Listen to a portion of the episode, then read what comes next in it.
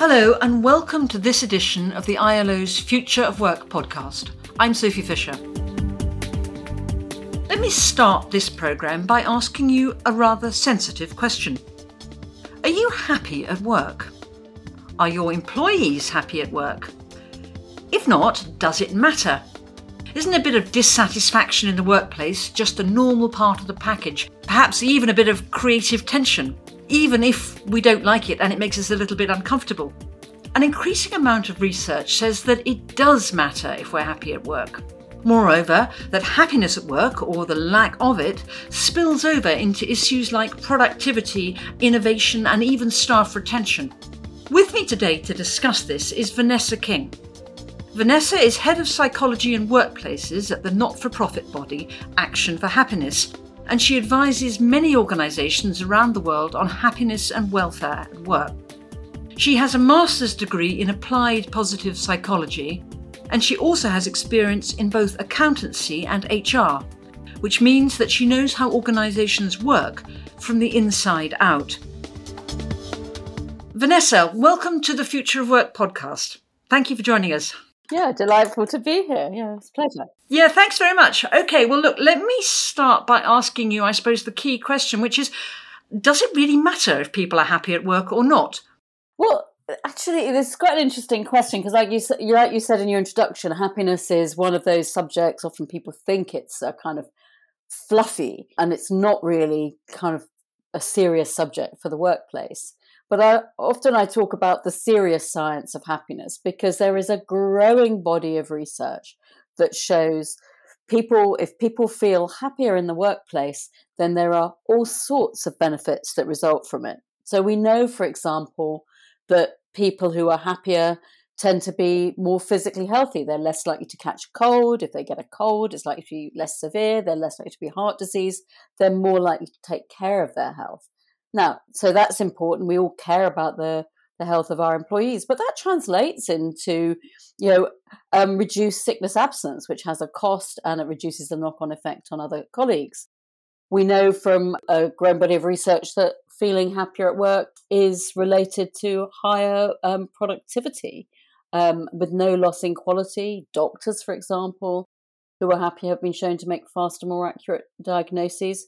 And some really interesting research by Alex Edmans, who is at the London Business School, he's a finance professor. He tracked the hundred best, the share the earnings per share of hundred best companies to work for in the United States over a 26 year period, and he compared that to the earnings per share of the stock market peers, so the average of their stock market peers. And he found year on year, the 100 best companies to work for, so these are organizations that pay attention to the happiness of their workforce, their earnings per share was higher, on average, 3.2% higher uh, each year. So he's saying, you know, this is a, it's something that isn't fluffy. It's something that actually investors should be taking more seriously. But it actually doesn't just stop there at health and productivity. You know, we know, for example, that people who are happier um, are more likely to help others more. They're more likely to engage in less risky behaviors. They're like to be more financially responsible. They're even more likely to be sort of active and engaged citizens. So, and I think this is really important. We know that you know how we feel about our work doesn't stay at the factory gates or the office door it take you know we take it home with us and especially in these days of hybrid working and it ripples out to our families to how we contribute to our communities so I, mean, I would argue that, that happiness is actually a corporate social responsibility and when you talk about happiness at work what do you actually mean? I mean, I assume that you mean something a bit more profound than just having a giggle around the water fountain or having a jolly lunch with with a colleague. Happiness is actually quite a complex subject. The ancient Greeks talked about two sorts of happiness. They talked about hedonia, pleasure, so feeling good, that laugh with a colleague, that you know nice lunch, somebody bringing in the donuts or whatever it is. But they also talked about a form of happiness called eudaimonia, and this was about a sense of fulfillment, a sense of contributing, a, a sense of being able to be our best selves, to you know, to use the best of ourselves, use uh, um, enhance our potential. And it's kind of interesting because if you think about kind of eudaimonic aspects of work, so maybe working on a really tricky project or navigating a difficult relationship or coming and solving a problem, um, a complex problem, that does not feel good along the way, but we know we feel satisfied and fulfilled at the end of it. Maybe you know we feel proud that we've made an impact.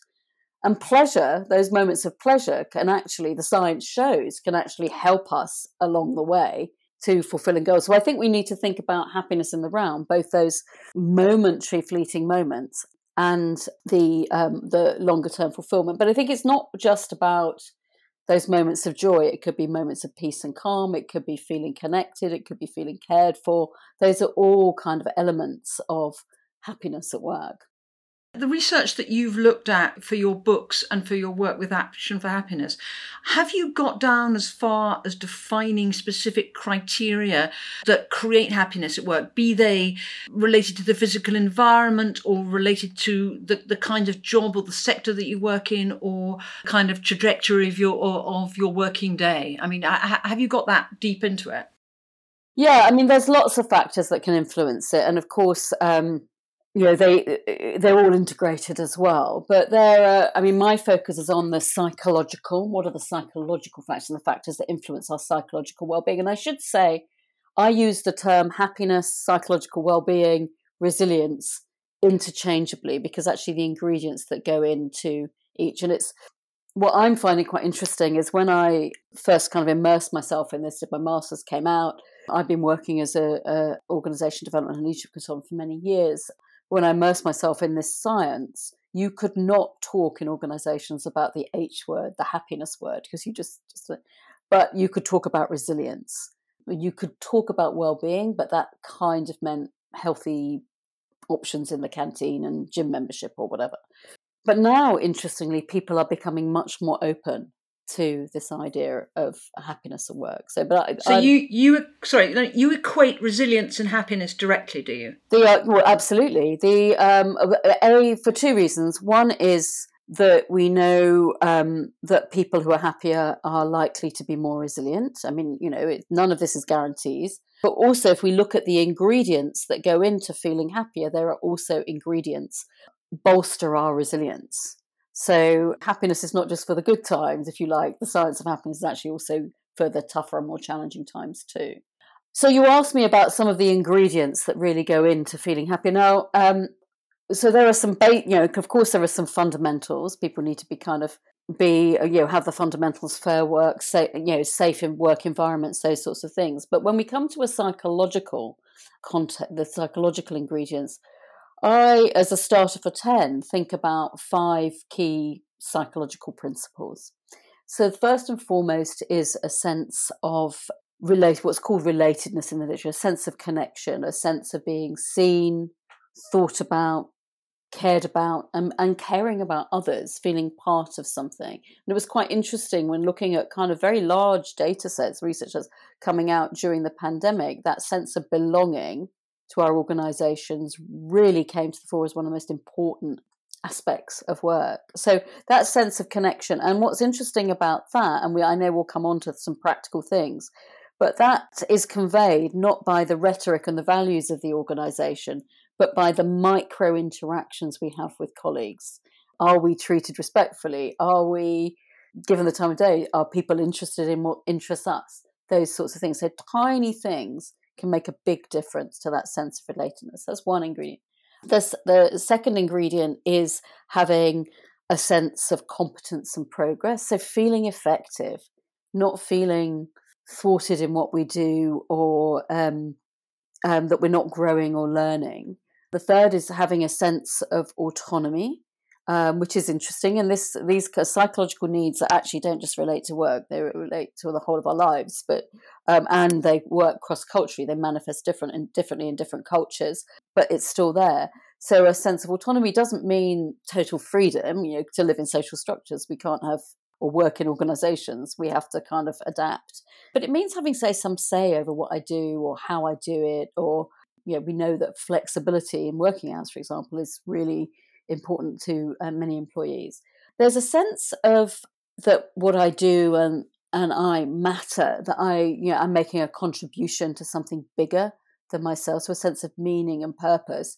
And actually, when we feel that what we're doing is meaningless, I mean, it's very um, detrimental to our psychological well-being. And fifth, there is a sense of positive kind of emotional environment. So this means two things. One is that we kind of don't just focus on the issues and the problems. And as human beings, we're hardwired to do this. So this is something we have to learn to do to overcome the way our brains naturally work. So it doesn't mean ignoring those, but it means to also focus on what's right and how we build on that. And also that we notice what's going on emotionally for our colleagues. And there's a very recent study um, from last year that found that when in organizations, when colleagues noticed somebody's having an emotional reaction, whether that was positive or negative, it actually built trust in those teams. And it was particularly pertinent for the um, when when a colleague noticed when you might be having a kind of adverse and unpleasant emotional reaction. And the thing is, it didn't actually matter whether you got the emotion right or not. It was the fact that you noticed that built trust. And if we build trust, that sense of connect, we're building that sense of connection, relations, which is fundamentally important for our psychological well-being because we are hardwired as social creatures. So you're basically being treated by a person. The other person is looking at you and saying, "This is a human being having a reaction, positive or negative." You know, I mean, it can be positive or negative, but the fact that you notice, in fact, Google did a project on trying to find the algorithm for the highest performing teams. You know, was it personality mix? Was it ways the team worked? None of that seemed to correlate with high performance uh, as a team consistently.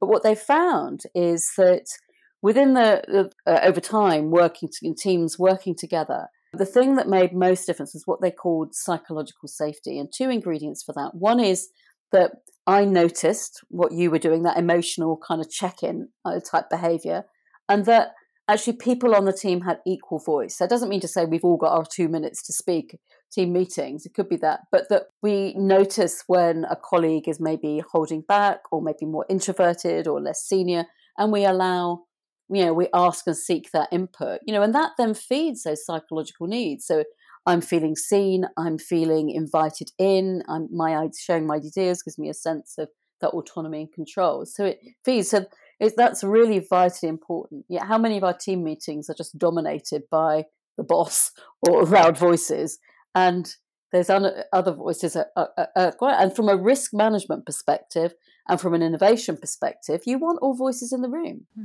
what about things like i mean pay remuneration stuff like that? Happiness? Yes or no pay and reward is kind of interesting. So I, when I uh, my first job in HR when I left accounting was um, compensation and benefits for an investment bank. So, um, so um, a lot of emphasis on pay, um, bonuses and things. Um, pay is a hygiene factor. It needs to feel fair relative to the market, relative to colleagues. But after that, it's actually not a driver of happiness at work. And in fact, if you look at various studies of you know what we think will make us happy at work, a pay rise, versus um, what really makes us happy at work, we find that there's actually quite a big difference. I mean, there was a recent study with o- over a million um, employees in this, um, study found that people said that that feeling energized, feeling a sense of belonging, feeling a sense of purpose were the top things, and feeling paid fairly was the lowest um, factor that really made a difference. Okay. But presumably, that also means that if you're very poorly paid or you live in poverty or in working poverty, it's going to be tougher to be happy because you feel that you're not actually being respected and honoured through, through your remuneration. I think that's absolutely right. I mean, this is where it comes to feeling fairly. So I think it. I mean, I think we have to make sure that the pay is respectful, and I think this is. It's quite. I mean, I'm. I feel quite strongly. You know, as we moved.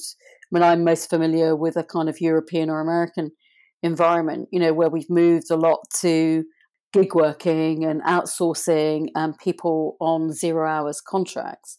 You know, where they they're working they're the working poor i mean how can you live in a in a in a civilized society where you have the working poor, where people are working hard, maybe multiple jobs, but not having enough to meet yeah make ends meet. So a living wage is res- respectful and fair, and that that's kind of getting it up to hygiene level.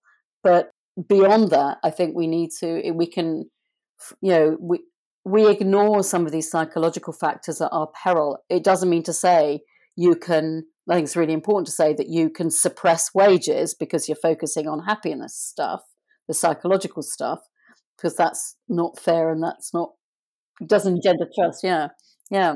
I was just going to ask you about that is whether there's any relationship between things like gig work or self-employment, or indeed the kind of um, the forms of hybrid working that we've seen on the rise in the last two years in the COVID period. I mean, is there any relationship between these, the type of work that you do, or indeed even the sector, and your level of happiness? Is it is it more difficult to be happy in some ways or in others? There are um, new various different studies that look at the happiest jobs and whatever and things. A lot of the ones that I'm familiar with are actually pre-COVID. But we know that that people who are self-employed, they often will have like their need for autonomy is high, but there's you know their, that psychological need for autonomy is met, but their need for connectedness and that need for kind of consistency and security is low. So and often they're driven quite hard. So the the people that come out kind of in terms of highest in terms of life satisfaction versus jobs are actually professional workers and managerial and, and official workers. The more kind of jeopardy we have in our job in terms of security and belonging, the lower likelihood is that we'll feel happy. But we can't. We also need to acknowledge that there's no one rule here. That's why I quite like this idea of psychological principles because what works for me at this stage in my life, in the context I'm in, maybe being a freelance worker or a gig worker might be quite right for me right now, but it might not have been five years ago and it might not be in five years' time. And somebody in my situation may not be that comfortable with that sort of level of you know you know self having to be self reliant so, so it does vary but i think there is a relationship and i think the ones that are in the low I mean, there was a huge study done quite a few years ago by Michael Marmot that found that even though senior level employees or whatever managers executives etc had more responsibility and more pressure than frontline or sort of um, sort of people in routine clerical roles that the the managers and professional level workers were happier and that had a better physical benefits for their physical health because they have more greater sense of control. Is this sense of control is when I feel I have no option, when I don't have any say, I just have to do it and suppress who I am. I'm a cog in a machine um, and treated as such. Then that is very detrimental to our psychological health in the long run. Okay, so taking um kind of structured workplaces, either white collar workplaces or blue collar places such as factories and stuff, who's responsible for happiness? Is it the employers or is it the workers or is it a mixture of the two? Where does it lie? It's absolutely a mixture of the two. I mean, we think about the ingredients that go into the kind of working context. There's the organizational conditions that, you know, the clearly the employer or context is responsible for. But we also have a role to play. And the thing is, I mean, how many of us have been affected by how somebody else is in the workplace, for good or for ill? grumpy boss or a grumpy colleague does have a there's a ripple effect out.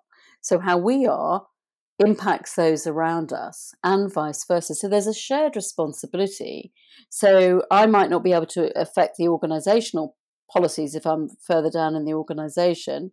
Uh, and hopefully I'll be asked my views in some shape or form but I can make a difference in my kind of team or my immediate group. And it so it doesn't mean to say that we have to go around with a yellow smiley face on, absolutely not. But we need to have a toolkit to be able to manage that and aware that we are having a knock on impact. So if we're sitting around in the canteen just moaning about issues every day rather than coming up with some constructive ideas or doing what we can, what's within our control, or actually also highlighting what's right, then it's actually going to be detrimental for everybody's well-being. So I think there's a, a shared responsibility there, and I think it's. Um, but I think there's a there's a really interesting role of the manager and the leader because the most important person in terms of your experience of work. Okay, Right. Well, look, we haven't got a huge amount of time left on this podcast, but let me ask you to give us a bit of a takeaway, some tips for creating happier workplaces, both for employees and for the managers. What can you give me? Right. So, a couple of things you might want to try. One is really basic, a really kind of basic thing that can have a profound difference, both for us personally and make a profound difference for us personally and um, in our teams, is each day try this as an experiment. I encourage people to try this as an experiment and play around with these things because just because they worked in scientific studies doesn't mean say they're going to work for us, um, all of us. But at the end of your working day, think back on three things you enjoyed, were grateful for, pleased about. It could be tiny, and um, maybe write it down. When in studies, when people have done that generally in their life, boosted happiness and reduced people's propensity to feel down. But specifically in the workplace, doing that showed it not only helped people detach from um, detach from work more, which is really important we're working from home, and you know, it also kind of reduced sort of psychological ill health and boosted psychological well-being. So just think, reflecting on the good things and what that. I mean, it could be tiny. It could be, God, I had a really terrible day, but with so and so's help, I got that report in on time, or I'm glad that day. You know, um, I'm glad we, you know, we managed to get through that tricky meeting. Okay, it could be tiny things, you know. Um, doesn't have to be big, but that can have a profound change because it's actually rewiring your brain to also notice what's right. And that has physiological and psychological impacts. We haven't got time to go into that, but all this stuff has a physiological and a psychological impact. So you can literally rewire your brain to start taking more notice of the positives and less notice of the negatives. Yeah, and what so and what happens when we do that? It broadens our perceptual fields. We're more open to other people. We are more trusting of others. We are better at problem solving. We see more options. We're more flexible at thinking, and this is tried and tested research. As opposed to when we're feeling fear or hacked off, when our perceptual fields are narrow and we limit what we see. So there's a kind of real, and there, you know, there has a physio. Every emotional state has a physiological component. So um, it so biology and psychology are kind of caught up so I would really say experiment with that, you know, and in your team meetings. I mean, what we um, in Action for Happiness, what we do in sort of team meetings, we play with that. We start off with one thing that we are grateful for, um, that, and it could be a work related thing, could be a personal related thing. Another thing I, I would say doing is, you know, our connections with others in our organisation, these micro moments that I mentioned earlier, are so important. We think they're in, we think it's incidental whether we walk past a colleague in the corridor and grunt, or we walk in without saying hello, or asking people how they are, or we glide over something they share with us. But these are so important. I mean, Jane Dutton, who was, was at the um, Ross Business School at University of Michigan, found that these kind of what she calls high quality connections, these short moment positive interactions with others, as literally as a few seconds make a difference to not only individual well-being and individual performance but team performance and organization performance even organization financial performance. So and so what does that mean? It means you know if a colleague shares you know something positive with you or some good news you know they had a great dinner last night or their kid won at in the football team or they've just had some good news from a client don't gloss over that and say oh lovely um, and now how are you're getting on with that report that we you know we need to get done you might just ask a few curious questions. Oh, you know, kind of, you know, who were they playing, or what was the client, or what did you have for dinner? Yeah, a couple of curious questions, and that is predictive of the highest quality relationships. And you can try that at home, by the way, as well. The original work and that was done with romantic couples. But that sort of thing, you're you're noticing, you're paying attention to the person, you're paying, um, taking an interest in what they're interested in, and you're you're not saying that your work or whatever is more important than them as a human being. It doesn't take much time, but it actually creates quite a profound impact. So I'd really encourage you to try that, just asking a few active, curious questions when somebody shares a little bit of micro good news and see what you notice and being kind. There's kindness. There's a big study that was done, well, a big study, but a study was done in a, an organization in Spain that where people were in different the people were uh, in the experiment were divided into different sort of groups if you like. One group was tasked with over i think it was a six week period or three week period or something to do acts of kindness for a specific person in one of the other groups. Now they didn't know which group they were in and they found the people that were on the receiving end of that kindness even though they didn't actually aware that they you know that was the specific part of the experiment paid that forward were kind to others. I think it was something like 278% more acts of kindness that they went on to do than control groups. You know, so this stuff has a ripple effect out. I'm feeling grateful when we actually uh, say thank you to colleagues.